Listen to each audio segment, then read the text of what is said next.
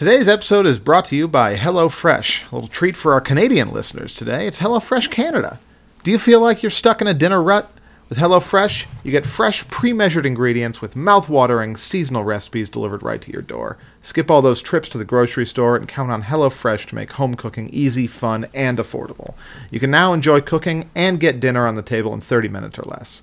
With over 25 recipes to choose from each week, there's something for everyone to enjoy. All recipes are designed and tested by professional chefs and nutritional experts to ensure delicious, deliciousness and simplicity. Uh, I took a brief look at their menu this week. I was really struck by the one pot Mexican quinoa and black beans. This is a, uh, a vegetarian recipe. A lot of people are put off by the vegetarian food, uh, but I find they can be very fulfilling Not and enjoyable. Canadians. No, those uh, Canadians love to eat They know healthy. better. Uh, get some uh, some good grains, some good beans in there. It can be very uh, very filling. A lot of bold Mexican flavors. I would be very into that meal. Go to the link in our show notes to get eighty dollars off, including free shipping on HelloFresh, the number one meal kit. This weekend in the box office, theaters were slammed and audiences were welcomed to the jam. Plus, Black Widow lives up to its name. We're going over everything that happened at a theater near you on this, the 161st episode of What's in the Box Office.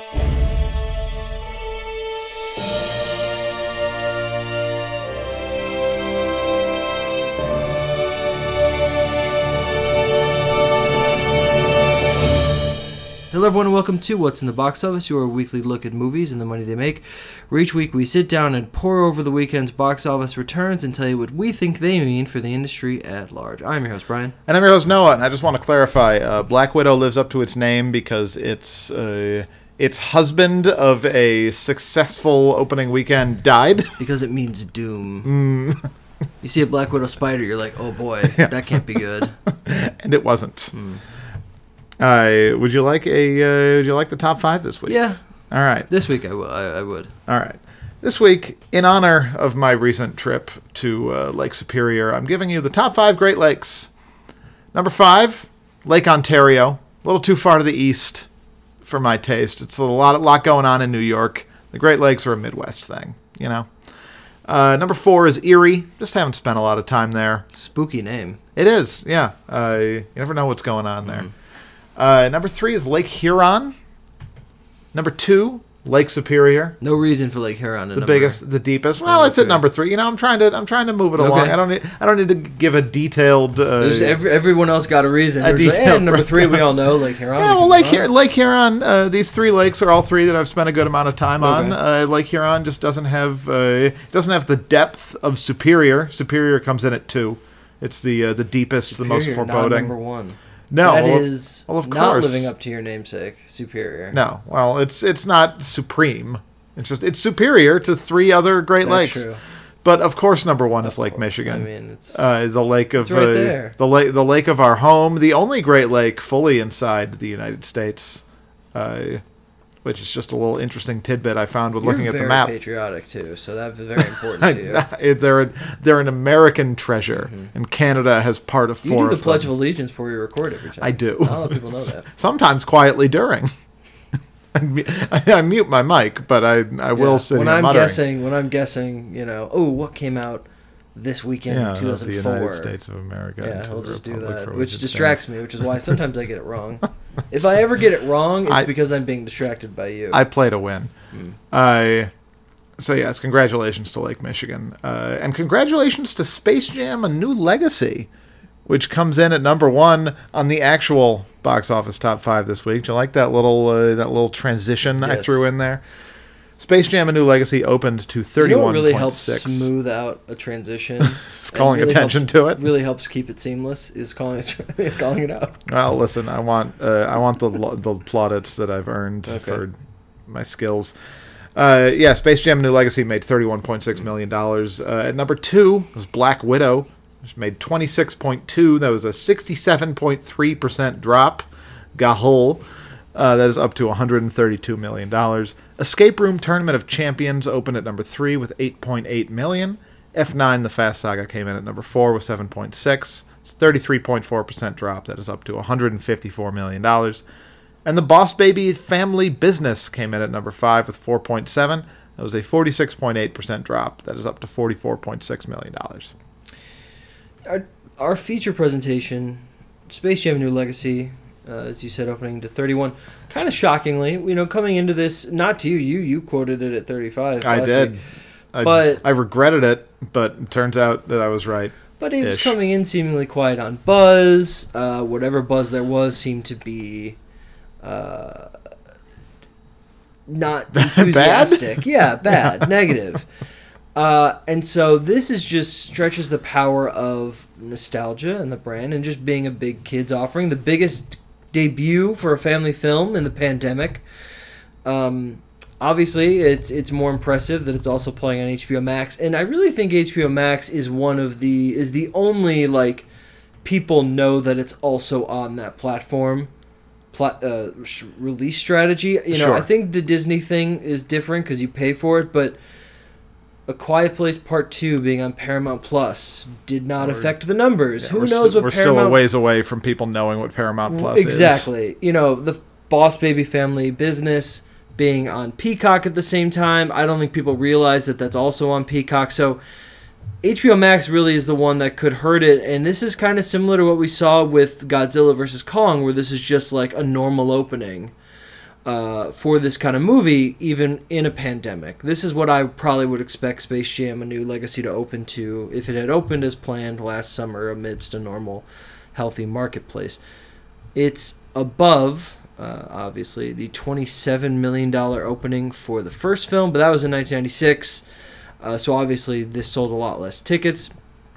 And that was always going to be the case. You know, Michael Jordan, you know, he had retired, but still in his heyday, is worth more than LeBron James. Yeah, he was a singular cultural superstar in and the I way think that that, a lot of that not. has to do with how much everything has expanded as far as athletes and superstars. We have about eight of them now. As back in the day, you had like the top of the mountain, and then Mhm. everyone came down. But like, is it LeBron and Steph and Kevin Durant and now Giannis? You know, there's so many people just in basketball that could be the top of the mountain as far as popularity.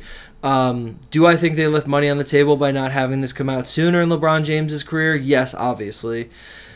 But and also, did they leave money on the table? We talked about this last night by not surrounding him with supporting players. You know, the first Space Jam had Charles Barkley, had Muggsy Bogues, um, Patrick Ewing, big names Yeah, at the time, and this had and you saw their faces. This has voices by Klay Thompson and Damian Lillard.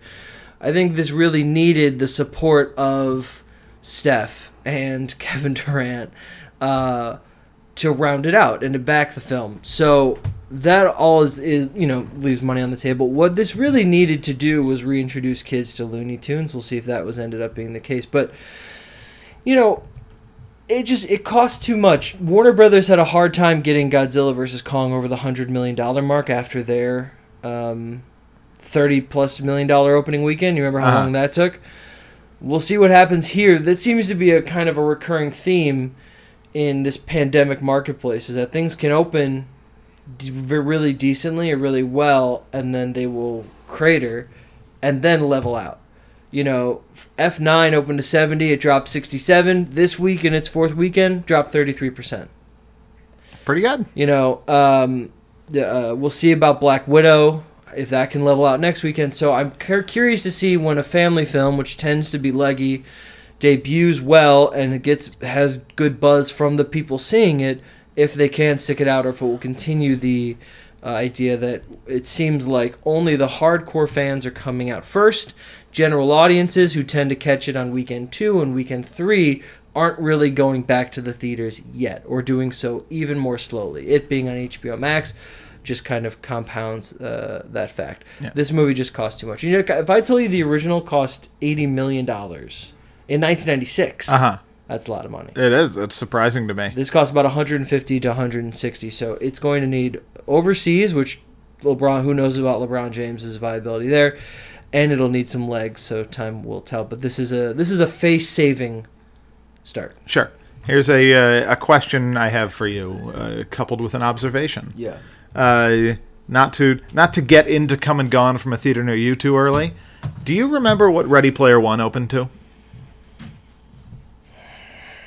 39. Very close. Uh, and this this came this came to me because you mentioned uh, the sort of driving force of nostalgia Yeah. that propelled this movie. Ready Player One opened to 41 million, uh, 47 if you count the holiday. It was Right. it opened Easter weekend, uh, which I just find very interesting because Yeah. Ready Player One was a movie driven by look at all these things you've heard of. Yeah. Isn't that cool? And it also had it had other factors. It had the holiday. It had Spielberg. Yeah, I think Spielberg was big there 'cause it was Uh, like harkening back to the era that he was big, really Sure. big, the 80s and Uh, shit, it also so- just opened in a regular time with Yeah. Mm-hmm. regular things going on. Uh, so with all with all those factors, uh, kind of boosting Ready Player One, Yeah. to me the opening numbers are basically equivalent. Okay. Uh, and I just I I expect that Space Jam is also quite a bit of look at all these Warner Brothers properties you remember. Uh, hey, there's King Kong. Hey, there's A Clockwork Orange, etc. Right. Uh, Casablanca. yeah, Uh, perha- Game perha- of Thrones. Mad Max. Batman. yeah. Yeah. Uh, so I think I think we may just be finding the floor and ceiling of a, uh cultural reference uh, yeah. vomit movie, you know, and it's about it's about thirty to forty million dollars in opening weekend. I just feel like so much of of this film's you know the first film I, I it's weird I said, I said this to you I don't know if it was on the mic or not before but I this was on the mic I said this last week that like Space Jam is a weird movie in that it is beloved by a certain sect of people Yes. and hated by everyone else. Critics don't like it. People who were not our age when the movie came out watch it and go, "What do you like about this?" And we are just completely blinded. I don't think there's that kind of disconnect in any other film. No, I'm It really is staggering. so maybe maybe not on that scale at least. I'm sure there are there are things that are just like objectively bad, but we don't care. But it's it, it really does just seem It's to be like an entire care. generation. like people our age swear that it's just good, that it is a good movie. Yeah. And everyone else who sees it without the the blindness of seeing it when you're 8 are just like, "No, it's not." And so I promise. that makes this even more interesting because this is supposed to be like fine Uh-huh. i think fine to bad and and it's not coming off of a beloved for mo for like you know 70% of the audience a beloved uh, uh, thing. So i think this is really cashing in on james the looney tunes family films and probably people who were 10 at the time in 1996 uh, are now in their 30s Yeah. and have kids and can go see the new Space Jam with their kids, and so I think that that's what they're hoping for as well. So we'll next week's going to be a big test for this. Um, also opening this weekend, Escape Room Tournament of Champions open to 8.8. I think that this is all things considered just like very fine for this movie. I mean, who is to say what they thought, you know, uh, Escape Room 2 was going to open to? It the first one made 18 million Noah in January of 2019. So Is that opening or total? was opening. Okay. Surprise hit. This this one cost 15 million, so they kept the budget light. The first one cost 9 and made 155 worldwide the first one. It was, it was, it was a hit. It was the first January um, horror release, which you you know can be big Sure.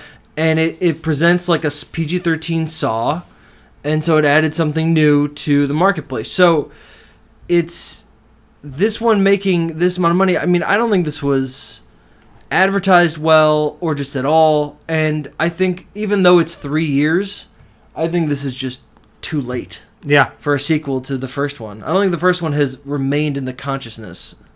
I also just I don't I don't think we're yet in a moment where people are ready for sort of the the low impact sequels to something that we all kind of liked. Yeah. Like the first escape room, like I don't think anyone thought it was great, but like it was pretty good. I thought it was good. it was a fun time. Yeah. I and Much so more like I'm competently made than you could ever think it would be. right, but that's that's that's sort of Yeah. uh, that's sort of damning with faint praise. Sure. To come out of a movie being like, "Oh, that wasn't garbage." Like that was that was made by professionals. Wow. Right. I and yeah, when it's when it's time for the second one to come out, I think people come into it with that energy, just like, oh, I liked Escape Room. I could I could see Escape Room too. Let's go. It's a conversation we, we had just Yeah. a moment ago. Yeah, and so I, I think with all the external factors uh, working against the movie industry right now, you really need a like, it's the sequel to Space Jam. Uh, it's the new. It's the sequel to Fast and Furious. Right. Like it's. Right. These are these are big. Uh, these are big things. Uh, you can't you can't really go in with big energy to it's Escape Room too. Like I, You know, this was initially Nobody supposed- really cares This that was much. initially supposed to come out April of 2020, and I I'm curious if even that would have been too late. Thi- This almost needed to be like a year to the day Uh-huh. of the first one, like a, like literally like a Saw. But Saw was more in the public consciousness than Escape Room. But the kind of thing was you make a sequel quickly and you release it in that same January dead zone as the first one. yeah. I think maybe even two plus years would have been too long. I think I think April 2020 would have been like that would have been fine. Maybe. It, assuming obviously that Either way, we'll, we'll, we'll, it's it's it's not face saving. It's not disappointing. It's just like, well, that's It just you know, is. It is what it is. Uh, also opening Roadrunner, a film about Anthony Bourdain, controversial, stunningly controversial documentary. Uh, ha- opened with 1.9 in eighth place, 2,000 average. Uh, it is the best uh, platform release so far this year, or just the the biggest grossing. yeah. So What There is what compelled? We well. Mm. don't really have to get into it, and I still haven't done a lot of reading about all the myriad controversies that apparently Okay. exist. I know of one. I just like what what compels a person. This is the same guy that made the Mister Rogers doc. Mr. Rogers doc and 20 Feet from Stardom. Yeah, which is but uh, terrific. I just I focus I focus on the Mister Rogers Okay. doc because Anthony Anthony Bourdain also is also past, just like a a a a past and just kind of generally beloved figure. sure. Uh, what compels a person to make that documentary and be like, yeah, I'm I'm gonna make some choices here. Yeah. The Mister Rogers doc very straightforward. Very just Yeah. by the numbers and really good. Great. It worked great. Loved it. Saw it multiple times. Yeah. I why do you why do you gotta roll the dice at all? Just do that again. I think is my take. Shocking choices. Um, second weekend, Black Widow dropped 67%, 26, 132 total. So it did this past week make $100 million faster than any other movie in the pandemic, Mhm. beating F9 by a day, made in seven days, I think, six days. Um, and yet, this is the biggest drop a Marvel Cinematic Universe film has ever seen. Um, bigger than Ant Man and the Wasp. And let me, let me- I'm going to blow your mind here. This- Please do. stat I just read. 2003's Hulk holds the record for the biggest second weekend drop of any Marvel movie Okay. with 70 percent. Jesus Christ. This is 67. Uh, seventy percent. My God. Yeah, well, it wasn't what people thought it would be. Um, so let's talk about it. I find it interesting that Disney did not release the premium access numbers this weekend. Aha. Wonder why that could be. Could it be that also bad? that also took a dip? Yeah, we're also seventy percent fewer people. According to this article from Deadline, uh, Disney does not get 100% of their Disney Plus premium revenue, as many of us thought, because it's on their streaming service. How could that be? Here's why. Many sources have informed this uh, uh, gentleman, who I'll just say his name because I think he should get credit for it, uh, Anthony D'Alessandro. Okay. Uh, he said many people have informed him in the wake of last week's report on PVOD release, which is premium video on demand, paid video on demand, whatever. Uh, they have to share 15% of the revenues with platform providers such as Amazon Fire Stick or Apple TV Plus. So the people that house Yeah. Disney Plus app get like 15% of the revenue. It seems like a lot. It does. uh so So when, when when we go to last week and we were like it made 20 million dollars just them and that goes right to them whereas theaters they get about, you know, half or something. I Uh-huh. forget how much they get. Um so like why wouldn't they just go to premium thing all the time? They keep they don't keep all of it. So the money still is in theaters. Is where most of the money is going to be made. Um So why did this happen? So is it because people didn't like the movie? It got pretty decent scores coming out of it. Did people see it? Is because people are just watching it on uh, on premium access? Apparently not. They didn't release the numbers. So I think this is just a this is like a matter of whether. I, I do think the Disney Plus thing hurt it. I think all the people who saw it on Disney Plus last weekend Yeah. would have probably come this weekend because they're not the general consumer, as I stated earlier. They're the general consumer who comes out on two and three, not immediately on the first weekend. Right. They just stayed home the first weekend and rented it instead of going out. So I think that affects it. I think this is the biggest. Uh, this is the biggest example of how the streaming thing can ex- inherently affect the movie because this opened big. This wasn't like an In the Heights where it opened low, and we can blame streaming and then decide, well, no, people shouldn't want to see it. People wanted to see this movie. They saw it last weekend. It dropped huge here. I think partially because people stayed home the first weekend and during the week and this weekend. I think that hurt it. I think this is a first our first big example of that happening. Um, it's not proven. You know, Ant Man and the Wasp dropped huge uh, last summer, two summers ago, Right. three summers ago. Sorry, 2018. Whenever it came out. They that dropped huge and then legged it out all throughout. Uh, it became like a second choice consensus. So like, oh, a time doesn't work for this. Let's just go see Ant Man and the Wasp. That legged it out through the rest of summer. So it's possible Black Widow does that as well. Um, Ant Man and the Wasp dropped I think sixty two percent, and then ended up going smaller, smaller, smaller drops throughout the summer. That could happen with Black Widow. Uh, it's possible. The story's not yet written. It's just a very alarming drop for this kind of movie. Certainly is. So I, it doesn't mean that the MCU's in trouble. You know, if Avengers did this, then fine. But this is just a Black Widow movie. It's not. It's not the next hero that they're trying. It's not this happening to Shang Chi or the Eternals. A movie much more important to their future. Right. Um, so I don't think it means that the the brand is in trouble. I just think that this is a very uh, clear example of how the streaming thing can actually affect uh, theater revenue, and so it's something for the studios to consider. I think that seems uh, seems very likely to me. So the story is not yet written. We'll see what happens next weekend with that. I do want to mention that the uh, uh, the movie theater owners blame Marvel's Black Widow box office collapse on Disney Plus launch. An article by Rebecca Rubin in Variety. Wait till you get a, whole load of the name that they call themselves, these theater owners. Um, the National Association of Theater Owners. Oh. That's NATO. Mm-hmm. That's taken. Yeah. So in the future, in this article, which I don't blame her for doing, it says NATO seemed to like Black Widow, calling it calling it a well-made thing. So this is some quotes from their statement they put out. Despite Yeah. assertions that this pandemic era improvised release strategy was a success for Disney and the simultaneous release model, it demonstrates that an exclusive theatrical release means more revenue for all stakeholders in every cycle of a movie's life. Um, they also say uh, Disney declined to comment, obviously. I wish I could just have the whole statement.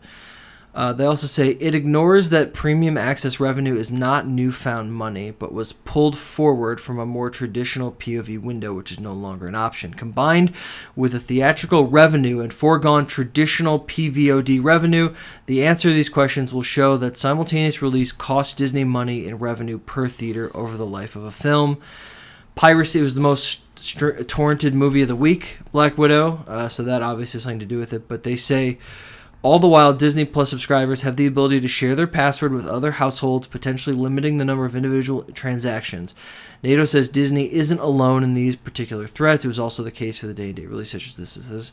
Um, the many questions raised by Disney's limited release of streaming data opening weekend are being rapidly answered by Black Widow's disappointing performance, NATO said. The most important answer to the si- that simultaneous release is a pandemic era artifact that should be left to history with the pandemic itself.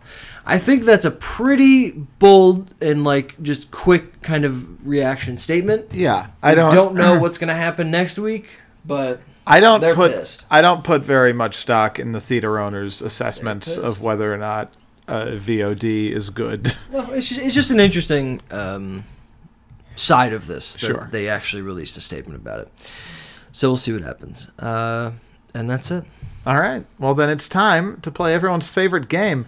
Did, it make more or less than open water? We all know how to play. I name a movie. You tell me whether it made more or less than Open Water at the box office. Yeah. For a bonus point, you can tell me what year the movie came out. Are you ready to play? Yeah. Your first film is The Tale of Despereaux. More. More is right. Christmas. You remember how it was a Christmas film? I, so. should have checked that. I think so. And I'm going to say the year was. Oh, boy. I'm going to say the year was 2008. Uh, well, now I'm going to double check uh, because of the Christmas thing. Uh, yes, correct. 2008. Oh, great. Wanted to make sure I didn't uh, overjump it, but that is a quick two for two for you on the Tale of Okay. Despereaux, which I thought would be trickier. about mice or something. Sure. Or a mouse. A mouse. I think it's sword. French because of Despereaux. Yeah. Uh, all right, your second film is The Ides of March. More. I think that was like a mainstream release. It did make more. Yeah, I think they. Correct. I think that they they they they thought they were hot off Gosling and stuff, so they were like, "Let's go wide." I don't know. I, I think they went wide. That came out. I'm gonna say we were at the Addison apartment. Mm. I'm gonna say 2011. Another quick two points. I think that was the same year as Crazy Stupid Love, which is probably why they went wide with it. Oh dear. Could this be the first week I don't know. that you score hope your so. six? Your big six. My big six. Your final film is The Fog. More. Less. Fuck.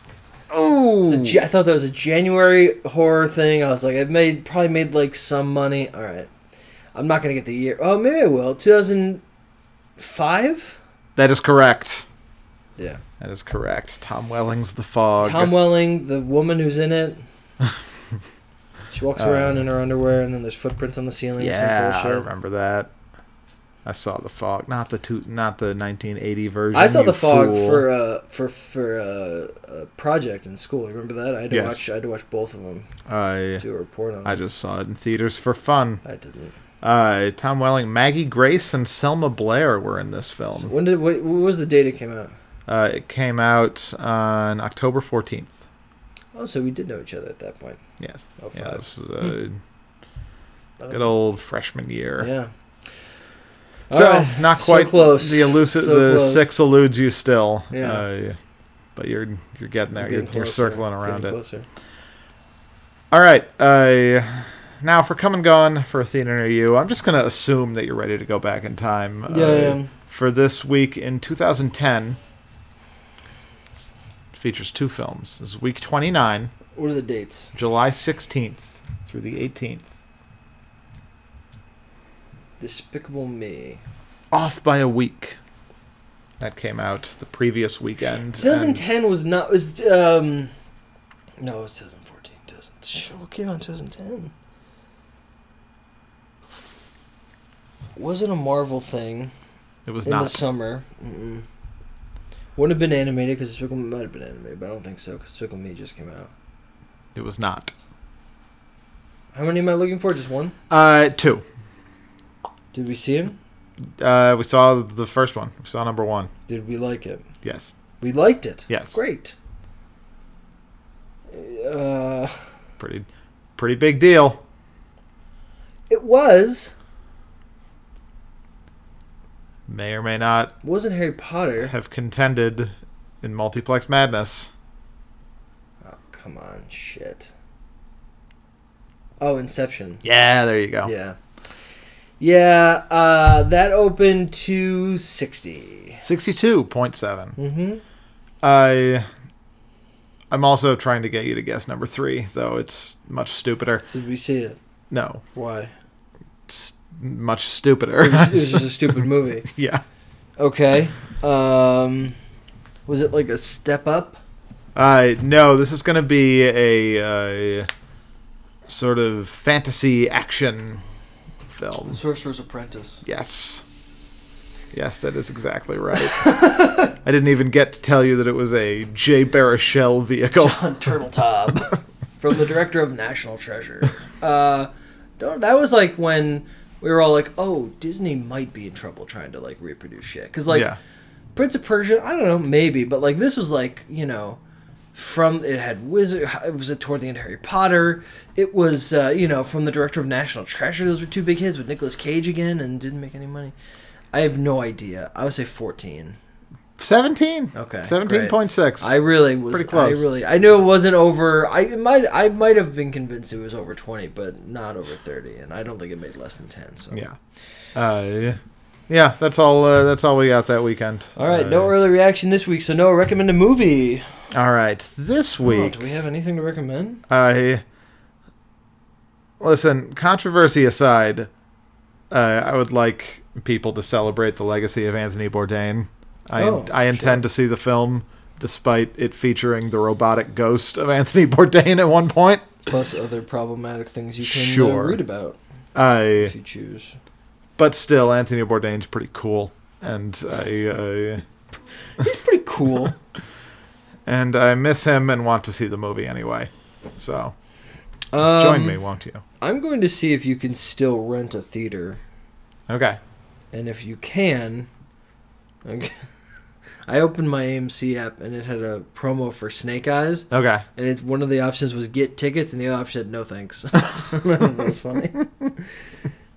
Get tickets or uh, no, I'm okay. Okay, great, we understand. While you're looking, uh, can I mention that I've seen a I don't think you can run a theater anymore. Shit. I've seen a number of good remarks about Pig. I hear it's not what people expect it to be, though. But I mean, that Well, I that- that- expect that it to be mean- bad, that so that's good. Oh, you do expect it to be bad? Yes. Okay. I think people expect it to be a comedy because they laugh at anything Nicolas Cage says or does. right, which is also good because I don't want it to be a comedy. No, I don't want it to be a comedy either. I want it to be a genuine movie about this pig, and it might be. About this pig.